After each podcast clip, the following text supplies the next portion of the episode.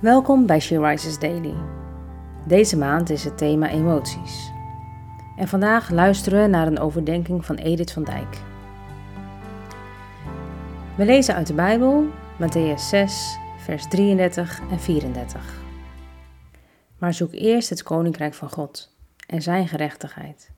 En al deze dingen zullen u erbij gegeven worden. Wees dan niet bezorgd over de dag van morgen, want de dag van morgen zal voor zichzelf zorgen. Elke dag heeft genoeg aan zijn eigen kwaad. Zoek zijn koninkrijk en zijn gerechtigheid en al het andere zal ons gegeven worden. Maar wat betekent dit? Het betekent dat je zijn wil zoekt voor je dagelijkse leven en zijn wil doet. In de kleine en grote dingen. Van hoe je opstaat tot hoe je omgaat met je naasten. Van hoe je omgaat met je financiën tot hoe je je dag inplant. Als je zo je leven leeft, zal je alles ontvangen wat je nodig hebt. Want je doet alles vanuit Zijn wil. Om Gods wil steeds te zoeken vergt bewustwording en discipline. Zelf maakte ik heel lang verkeerde keuzes.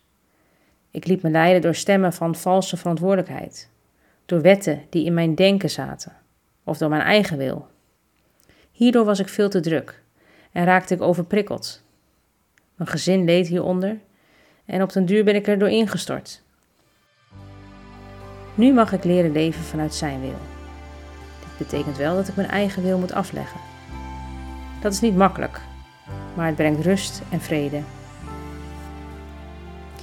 Lieve zus, misschien herken jij jezelf in mijn verhaal.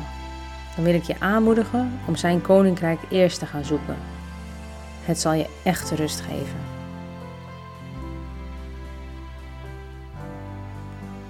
Lieve Vader, U weet werkelijk wat het beste voor ons is. Dank u wel dat u zo'n goede vader bent.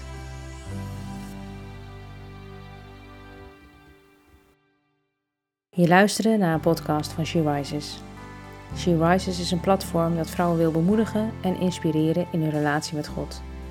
We zijn ervan overtuigd dat het Gods verlangen is dat alle vrouwen over de hele wereld Hem leren kennen. Kijk op www.she-rises.nl voor meer informatie.